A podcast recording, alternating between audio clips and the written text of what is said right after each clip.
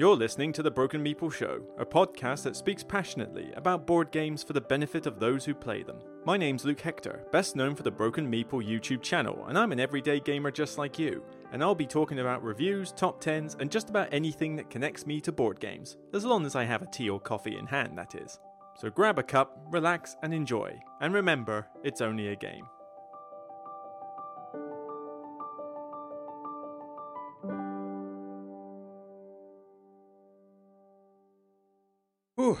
Everyone, how you doing? Oh, a bit tired myself, I must admit. I've uh, literally just had a shower after coming back from the gym, and yeah, finally I can actually go to the gym now. you know, now that um, uh, t- what's it called?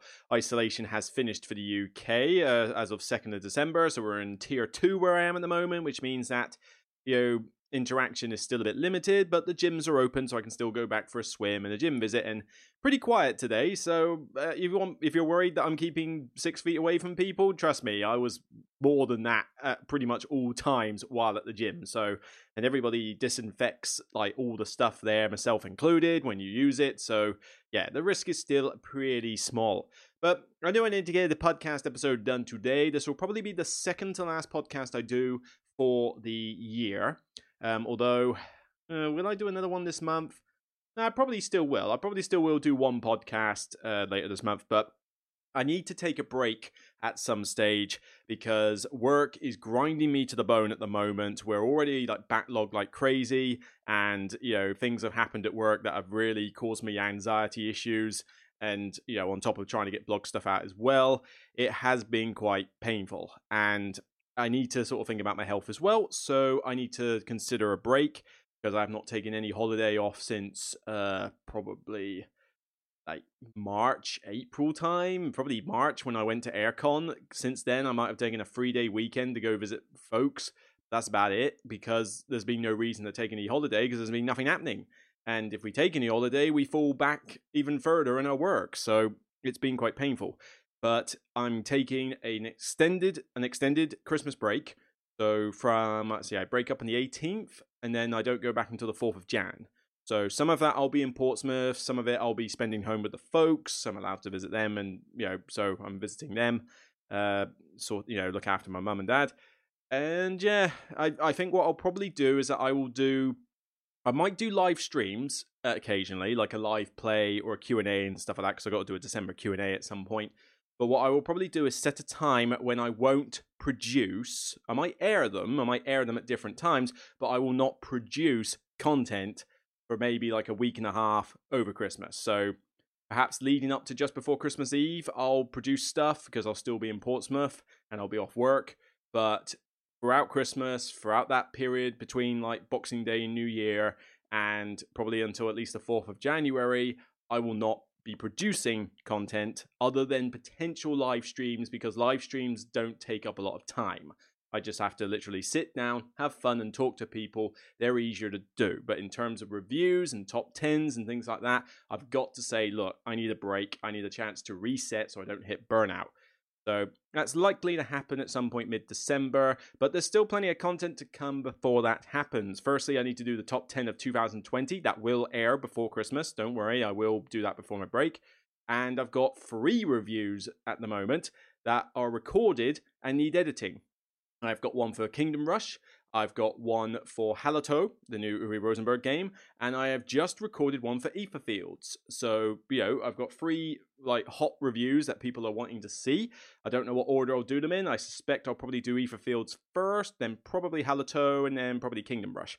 But like I say, it depends which ones I get round to editing. You know, there's no specific order, but I've got a feeling people are going to want to know about Aetherfields first out of those three, and then probably Hallertau. So we'll see. That that is my current order. But of course, I need to do the top 10 of 2020 and a December Q&A as well. So that will happen, but I'm up to date with a lot of other stuff. So, you know, as you can see from the thing here, I've done a couple of E-Raptor related accessorized videos and more on that in a minute. Uh, I've done a Chronicles of Crime review for 1400, the new set. I've done Viscounts of the West Kingdom. That's been very popular at the moment. Thank you everyone for viewing that. Uh, Calico, another podcast very popular uh, top 10 low complexity, high depth games. Uh, the previous one that I did a couple of years ago got to something like 45, 55,000 views. It's currently at 16,000 at the moment, and that's only since it aired on November 21st. So thank you everybody who's seeing that and sharing it around. Very happy with that. And there's been uh, what else? Um, I did an on, on the underground solo play, uh, too many bones review, and that's basically oh, and some lizard den playmats uh, reviews. So that's pretty much what I've done since the last couple of podcasts. And you know, there's those on the way. But I am going to have to think about what I do in the new year because, again, I don't want to hit burnout. And I think that maybe I'm producing a bit too much content in terms of variety of content. I was even looking at doing things like two minute overviews of games at one point. I don't know if I've got the time to do that because I'm doing reviews, I'm doing top 10s, I'm doing this podcast, I'm doing the accessorized stuff, I'm doing solo plays, both tabletop and Steam. And that's not including the occasional ad hoc video that I do, like why this left my collection, why this has uh, changed, that sort of thing. It's just getting quite a bit. So I need to determine which series are working, which ones are kind of like not really hitting the mark in terms of views for effort, and just what you know frequency I got to do stuff. I mean, I can't really keep to a schedule. It's very difficult to do that, uh, particularly when games are either not coming out or they're coming out in droves. So I try to do a video every Wednesday and every weekend at minimum, but then I'm doing more stuff on top of that, and I try to do a podcast every two weeks Sunday, which so far is working. But it's it's hard to keep up with it all. So what I'm probably going to do is, I mean, obviously reviews and top tens are still happening, and I do like doing solo plays. I'm, I don't have the setup for a good solo play studio, unfortunately, because in the UK we live in tiny houses, and there's not enough room in here to get a lot of equipment. So what I'll probably still do the tabletop solo plays because even though they don't get a ton of views, people still enjoy them. And to be honest, I get to play a game, so I have fun. I'll definitely do the Steam app ones because I just sit in front of my PC and talk. They'll probably be live streamed as opposed to the other ones which are recorded. Again, live stream's easier to do. But I have a feeling I'm probably going to stop doing the accessorized videos because they still take a bit of effort I've got to build whatever the accessories are. I've got to talk about them. I've got to use a weird setup camera wise for them. And they just don't generate a lot of views. I mean, some people watch them, but they just don't generate, for the effort that it takes to make them, it's not worth putting myself out for that. I'd rather spend that time doing more top 10s, doing more reviews, that kind of thing, or even just the other ad hoc content. Certainly, I would like to spend more time on top 10s because people want to see those. I mean, I've done the top 10 ticket to ride maps. That was good. I did the top 10 complexity ones, like I said, and that was really popular. So I want to do more top 10s. And I will also want to do more live streams because I've managed to get StreamYard working to the point where I'm 80% comfortable with it. You know, I've got to make some video transitions and stuff like that, but I tested it on the last Q&A and it seemed to work quite well then. Um, by all means, give me some feedback on that. But I'm going to do collaborations with other content creators now. So, Board Game Ramblings and I have already discussed doing a top 10 together. Uh, top 10 games the other channel is run about or something, you know, like a tongue in cheek list. And because, you know, we love each, you know, we get on well, we're perfectly good mates, and we do have games that we do like, but we have plenty of games that we don't like from each other. So, you know, we're just going to have a nice, fun tongue in cheek list where basically each channel rags on the other. But that will probably happen in January. We're looking to do that soon. Would have liked to have done it before Christmas, but they're a bit booked up for December, understandably. So, probably in January, we will do that a live dual stream of top 10 games on that one. And I want to do with other channels as well. I mean, uh, you know, I, I do shout outs to a lot of channels. I'd like to have them on to do top 10 lists, you know, different top 10 lists or different topic discussions. And I think that would be good fun to do and get me to use StreamYard more often and get more comfortable with it because so far it has definitely it was worth it on that Q&A. I want to use it more often and I think it's going to be worth the whole the effort that the Patreons did in order to get me to that stage. So we shall see how things go on that front. So what is the purpose of this podcast? Well, Board Game Geek as you can see isn't working. Board Game Geek is uh, actually dead today, so you're not going to see a lot of images if you're on the deluxe form of this podcast on YouTube. So I do apologize for that. But I just wanted to quickly go over a bunch of games that I recently sold. Um, Board Game Co. do, a, do this video every now and again for games that have left the collection. I do the occasional video of why this has left the collection, why this has changed rating. But I did such a big cull of games recently, and not all of these have sold in this picture. Uh, there's quite a few there that I'm still waiting to sell, uh, but a lot of them have shifted.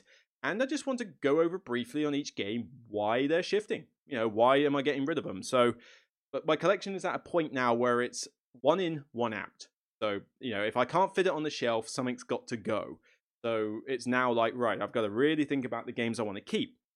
But some of them will go because of logistical problems, like, oh, I'm never going to get this to the table. It's too big, it's too bulky. With the one exception that the stuff that's in my crates above, I can't really sell because they're no longer in their original boxes. They are basically permanently in the collection, whether I like it or not. You know, the only way they will leave the collection is if I physically chuck them away, and I don't really want to do that. Unless I sell the crate. But that means somebody locally is going to have to buy it, and the likelihood of that is pretty low. But I'm not I'm not opposed to the uh, the the opportunity should it arise. But logistical issues will get in the way, but primarily it's just rating. So my collection was at a point where I was keeping games that were 6 and 7, then it was just 7s. Now it's getting to the point where as I add new games in, I've got to get rid of games that I rate a 7 and that's good. That's a good rating for me. In fact, I've still got to do a video on uh, explaining my rating system. Might do that before Christmas actually. It's a fun video.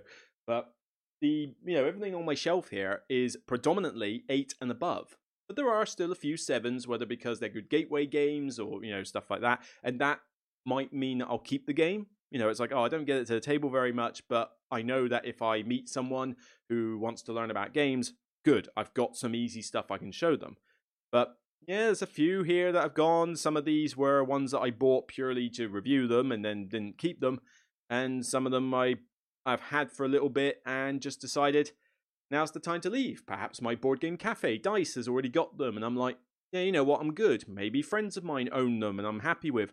Or maybe in the case of one there which hasn't sold yet, uh, Fantasy Brawl, it's a Kickstarter project that I backed and kind of thought, yeah, I'm not really going to be able to store this. I don't think this is going to get played very much, and decided to let it move on. I mean, that is the only reason Fantasy Brawl is shifting purely because it's not practical to, for me to keep it. I don't think it will get played. I still think it's a good game, but I think somebody else would benefit from having it rather than me.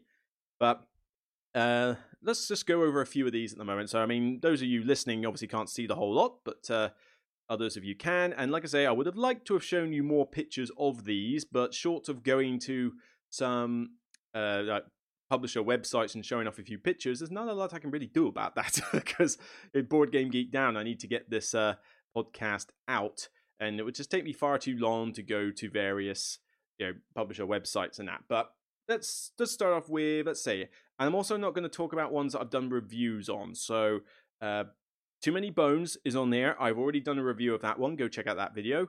Uh, I've done a review of Let's see, which ones have I... Well, to be fair, actually, I've reviewed quite a few, so maybe that's unfair, but... Oh, I'll just do what I can. So, Paris is there. Paris, I'm selling that one off. I bought it. People were saying, oh, this is a pretty cool, like, lightweight game. I'll... It's a Euro game through and through, but this is nice and light and yet got a bit of depth. We'll go with it. So I thought, all right, I'll buy it. I found a copy of it somewhere and I thought I'd try it. And it was average. Pretty much just average, really. Meh, above average, maybe, but it it just didn't really wow me. It's like, okay, so I'm just putting buildings out and then I'm paying money to put a key on a building, which then gives me a little bonus around this track. And then I do it again and then do it again. And the way to win is to get the landmarks because they're the most powerful thing there. It just felt very linear and it didn't really have any theme or anything to kind of engage me in. It wasn't bad. It's smooth, it's light, and it's very easy to learn and play, but you know, Paris theme meant nothing. There was no point to it. And I didn't really just get enough out of it. Not enough to want to keep anyway. Bear in mind, these have got to be what, like rating 8 plus games for me to want to keep them in the collection now. That's uh, a tall order, especially for a lot of stuff I bought in 2020, but in that way. Ah, some decaf tea there for you. Right. Too Many Bones. I've done a review on that recently, so I'm not going to belabor that too much. But basically, Too Many Bones has got the problem of having too many rules, or too many rules issues. Learning this game is an absolute pain. Uh, the rulebook is not very good. You have to FAQ a ton, rule reference it a lot, it's still it's very well produced. I mean, I'll give it that. And it is fun to have all the different dice, and the replay value is really, really good in terms of the characters, but there's no story narrative in this. I mean, the fact that they call it an RPG is kind of misleading, really. I don't feel like I'm playing my role, I just feel like my character's got some cool abilities. The story's non existent, the encounters all feel the same, really. It's punishingly difficult. It just didn't really sell me. I mean, I, I get why people would like it or like like it more than I do and think it's that. But when people say this is like, oh, this is the best solo game ever, I'm sorry, I can think of a lot of better options. Tang Garden, I like it, but it's got one problem that constantly keeps resurfacing. Um, and it's put me off enough that I want to sell the game. And I think I have sold this one actually. Yeah, this one has sold. I'll let you know if I haven't sold it out of this picture. But Tang Garden is from Thundergryph Games, and it's a good game you know you you are building this very picturesque uh, garden landscape with bridges and you know trees and flowers and lakes and stuff. And then you've got the walls that you set around the edge of the garden where you've got the viewpoints that look really good. I mean the artwork in this the production quality is stellar. And i normally would want to keep this sort of game because this is like oh a nice charming fun game. One big problem though the eyesight that you need in order to do this game well is a bit extensive it's everything like iconography wise is so small. Some of it is faded on the tiles, which doesn't help. But the ones on the wall, you're supposed to like you get points for certain characters facing certain walls based on the symbols. The symbols are so tiny that it just causes problems for people. Unless you've got a very small table that you're playing this on, people are going to struggle to see those icons. And every game it came up where someone struggled to see it. Even I struggled to see it at a point, and now my eyesight's pretty good.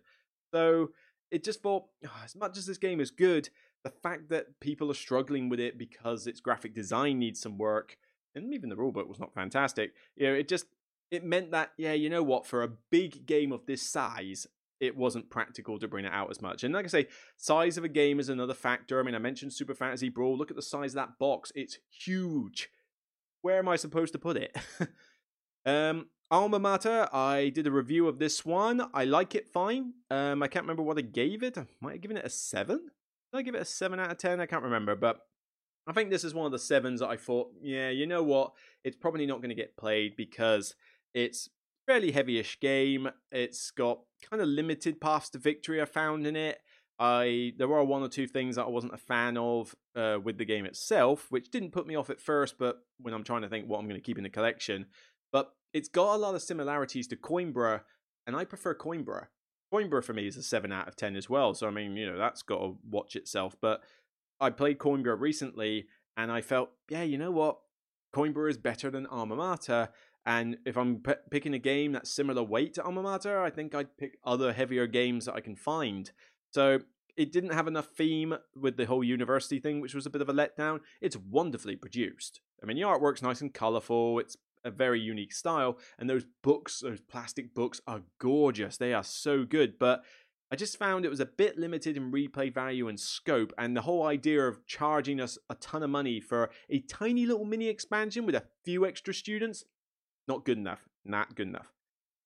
Uh, Trismegistus. Trismegistus, yes. This is a good game, and I think I rated it an 8 originally. I think it's now probably a 7 for me. But the problem for this is just practicality it is such a complex game and the rule book is pretty atrocious as well. So once I've forgotten the rules to it, and I've forgotten half of the rules to it, learning this is a chore, an absolute chore. The solo mode didn't win me over either because it's too easy. I can be an absolute novice at that game and still beat the solo on the normal difficulty. You've got to add a lot of modifiers for the AI to be worth their salt.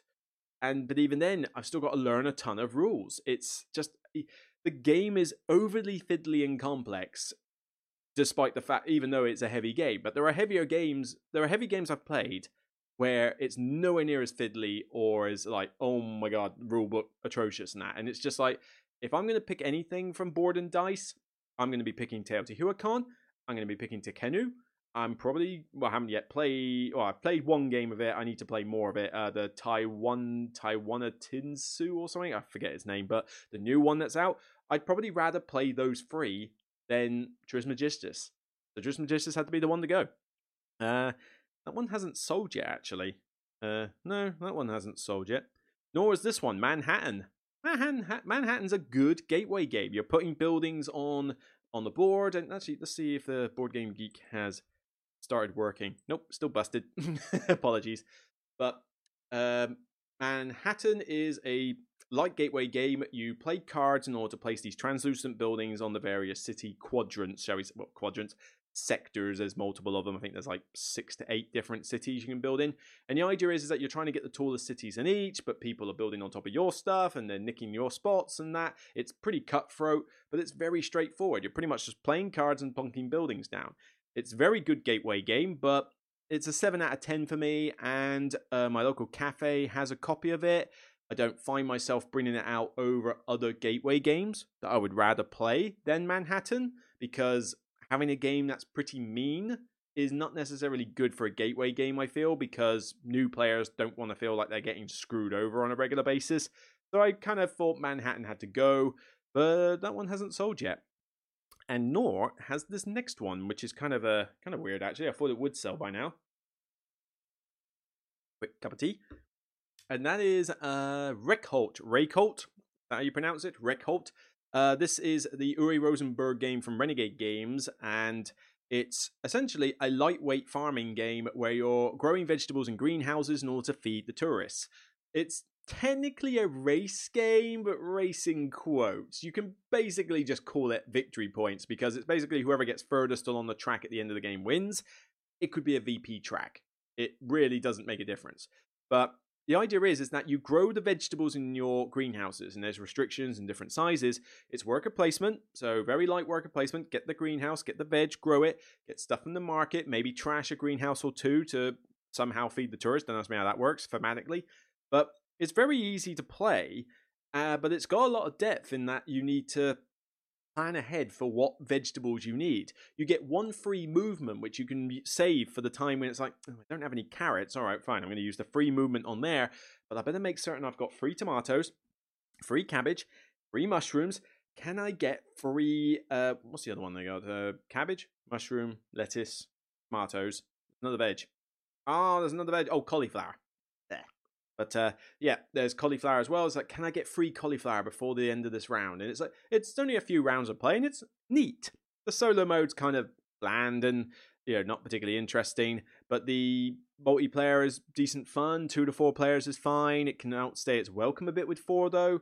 And I do like the cards that you have, which get you special abilities that you can share with your neighbors, but there's only so many of them, and you don't use enough of them in the game for my liking. So the game is fine. It's just it's a seven out of ten, and I needed room on that particular shelf to fit Viscounts of the West Kingdom because effectively Renegade Games and Garphill Games share the same Kallax shelf. And with Search for Planet X on there, as well as Viscounts of the West Kingdom, I felt, am I bringing Reykholt out enough? I mean, I I have played it quite a bit in its time. I've usually been the the poster, the not the poster child, uh, the one shouting it about it, saying, "Look, this is an underrated game," and I still think it's underrated. But is it going to stay in my collection? Who knows? But no one's bought it yet. Okay. Okay, we're on the fruit. Alubari. I think I did a review. Did I do a review of Alubari? I don't think I did. Oh, wait, I did a podcast. Yes, I spoke about it on a podcast. Which podcast was that then? Uh, that must be the review anthology one, I guess. Let's have a look. Uh, I can see Search for Planet X. I can see Arkham Horror. I can see Truffle Shuffle and Paris. So I did that on a review anthology. I could have sworn I did Alubari. I got a feeling maybe it was on a previous episode because I do review sort of random games every now and again. Uh, into the Oniverse, into the Oniverse. Maybe that was it. Is that it? Can't see it. Nope, that's not it. Come on, I, I'm going to find it. I know I have done a brief review of this. It must have been the podcast before. Do do do do do do do do. Talk amongst yourselves. Oh yeah. Ah, this could be it. Uh, House rules, yay or nay? Episode eleven.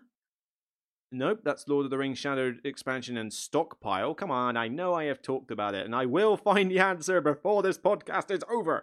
I will do so, as God is my witness. Come on, is that the one? LCG warnings?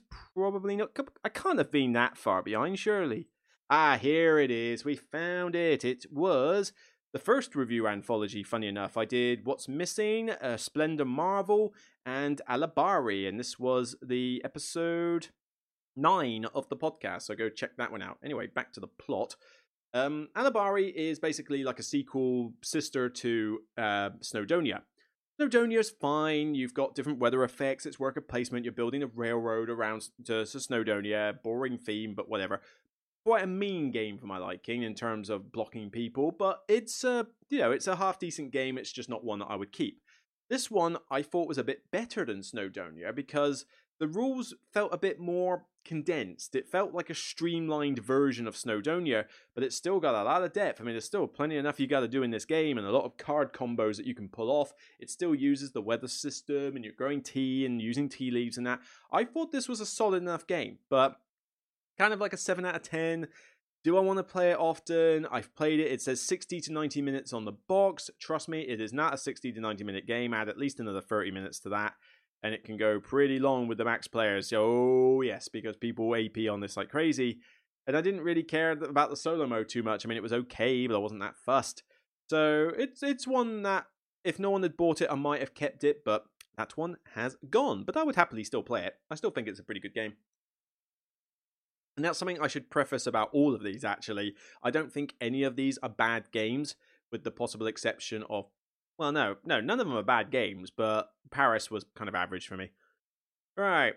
Truffle Shuffle. I think I talked about that in the last podcast episode. It's a neat little game, card drafting. You're collecting different chocolates of different colors and suits in order to fulfill orders, which is a bit like doing poker hands. You grab points, you do it for three rounds, rinse, repeat, see who has the most. Really straightforward, and it's looked to really stay in the collection. I mean, uh, the same people who did this, I think, did Point Salad, which is down there. Uh,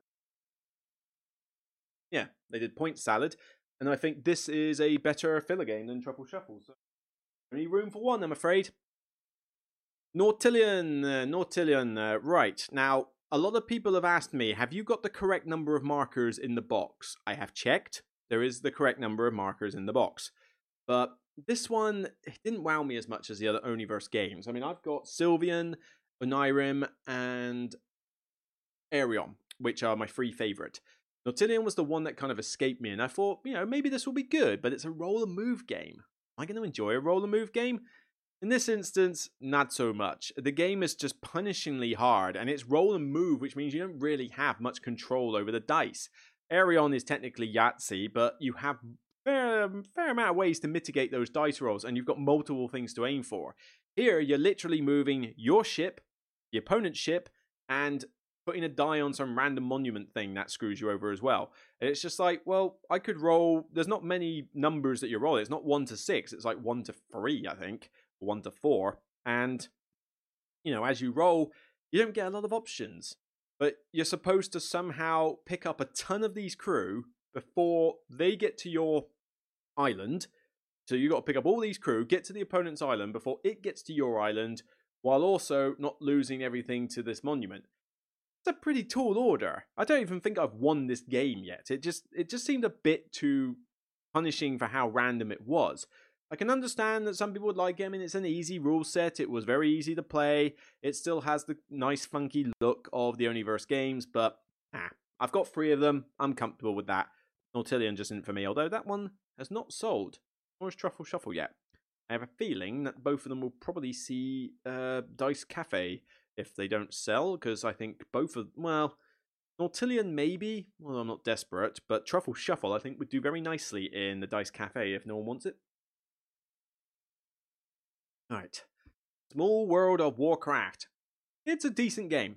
Small World is fine, but I've kind of just burnt out a bit on Small World. It's it's still a good game. I mean, I gave it a good rating. Uh, did I give it a seven or eight? I can't remember. But the thing is, is that I don't find myself playing Small World that often um, in favor of other gateway games. And I, you know, there's a bit of a nostalgic connection for me for the World of Warcraft theme, but not enough for me to sort of want to keep it. I don't tend to bring it out that often. And I thought, well, the Dice Cafe's got Small World anyway. In fact, they might even have the World of Warcraft version. And I just thought, if I want to play Small World, somebody else will have it or it will be in a game library somewhere. And I just didn't feel like I needed to keep it because the whole idea of combining the different races with different effects does put off people as a gateway game especially when you've got to hand them a giant reference sheet. So I sort of think of it as a next step up. And it was taking up space there, which uh, is kind of a mix of because I've got Tainted Grail down there, and I've got this War of Mine here, and I try to keep publishers together, but I'm struggling to do that at the moment.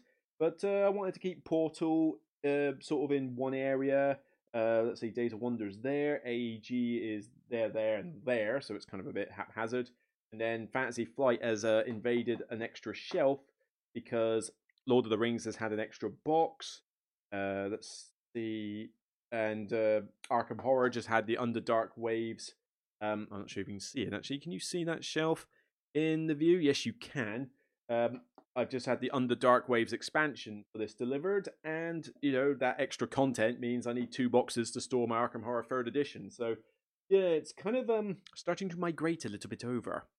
And Small World of Warcraft was taking up space. Potion Explosion! The game is still fine. I had an expansion. I even had the plastic dispenser in it actually, but I just don't find myself playing it very much. It's it takes too long for what it is at times as people AP like crazy over the marbles. And it's cool to have that tactile dispenser and the marbles, but the app is so much better.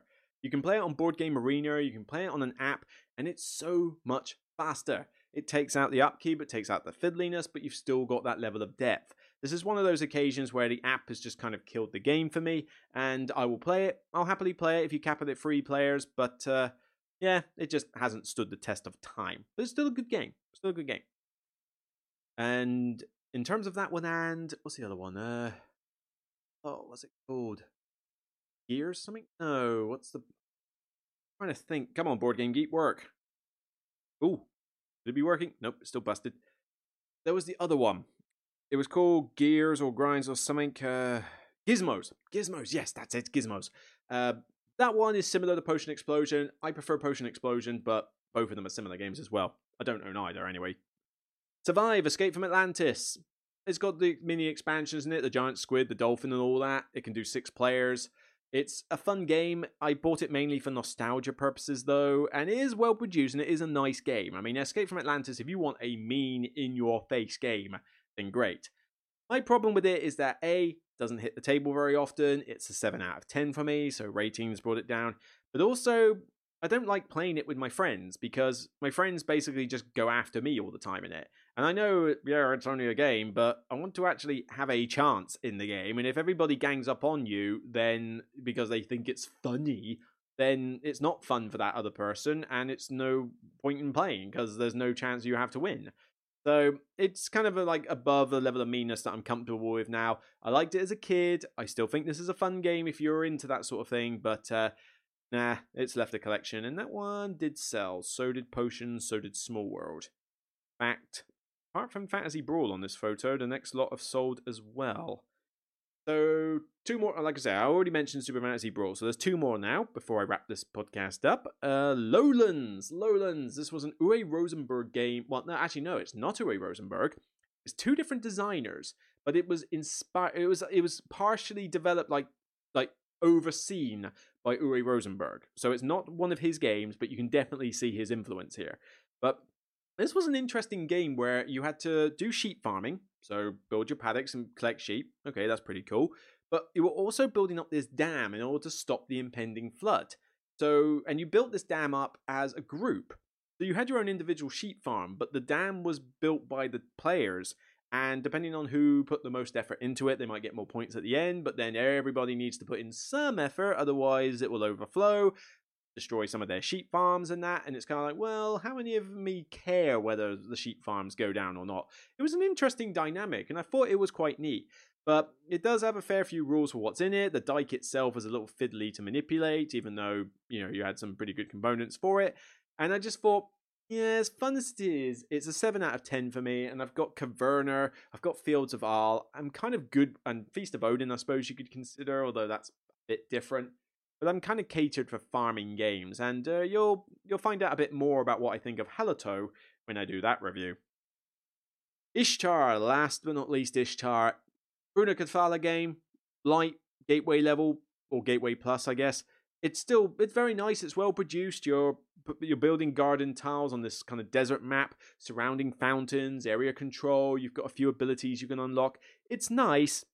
It's just a little bit linear. Like the games kind of progress in the same way. The whole movement thing around with like, oh, I can move my thing so far didn't really have much of an impact on the game. You know, it didn't really change people's method of playing, and sometimes you could get screwed over by what tile you were left with. But it was it was fine. I gave it, I think, a seven out. Of, did I give it an eight? I'm not sure. I think it's probably a seven out of ten now after multiple plays. But it's one of those things where I think Bruno Cathala has done a ton of great games. You know, ton of great games. A lot of them in my collection. But this one is kind of like it's good, just not great. And if I'm going to bring out something lightweight from Bruno Cathala, I can think of a lot of other games I'd rather bring out. Even just the original Abyss would be pretty sweet. So you know, it's just it's just one of those games that didn't quite stay in the collection. And like I say, all of these are good games, just not collection worthy. That's like collection worthy is minimum eight out of ten, unless there's a mitigating reason why not. I mean, at this point, it's not that I'm going to get rid of all the games in my collection that are 7 out of 10 at the moment, but I'm certainly going to consider them first for the culls if I need to move something. So it's just a case that if you are a 7 out of 10, you're in danger of getting cold. So yeah, that's all of them. That mini trial, and like I say, Manhattan, Trismegistus, Reykholt, Truffle Shuffle, Nautilion, and Fantasy Brawl have still yet to actually sell. Um, I'm only selling to UK people, but you know I'll probably have to put another Facebook post up again to sell the rest of these off. But the rest of them have gone, hopefully, to owners who get a kick out of them. You know, I mean, obviously, if you wanted it, you obviously had an interest in it, and I hope that those of you who did buy those games are enjoying them and having a good time with them. You know, because one man's uh, one man's trash is another man's treasure, and in this case, they weren't trash; they were decent enough games, but maybe they are the bee's knees for those of you who bought them. So, yeah, that's pretty sweet.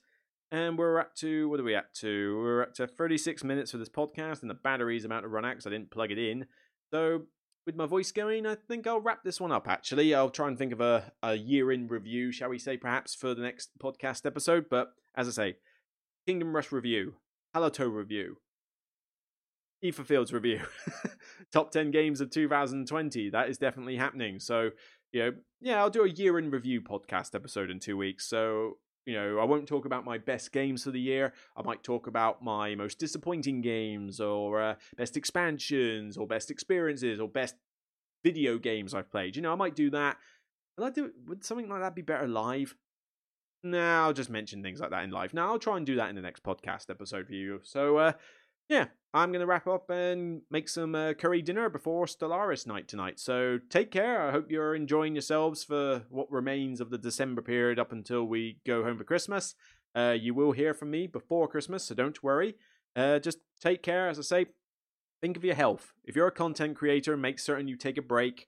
If you are hard at work, make certain you know how to like, enjoy your social time and that, you know, despite COVID and that. Just trying to you got to keep your work-life balance up and just really do anything. Exercise, uh, you know, cook, relax, anything. Just find something that helps you relax and do it because you do need to think about your health, particularly in this day and age. So, yeah, I'll see you on the next Broken People video. I'll uh, chat to you later on the next Broken People podcast. Take care, everybody. Love you all loads. And remember, it's only a game. Take care.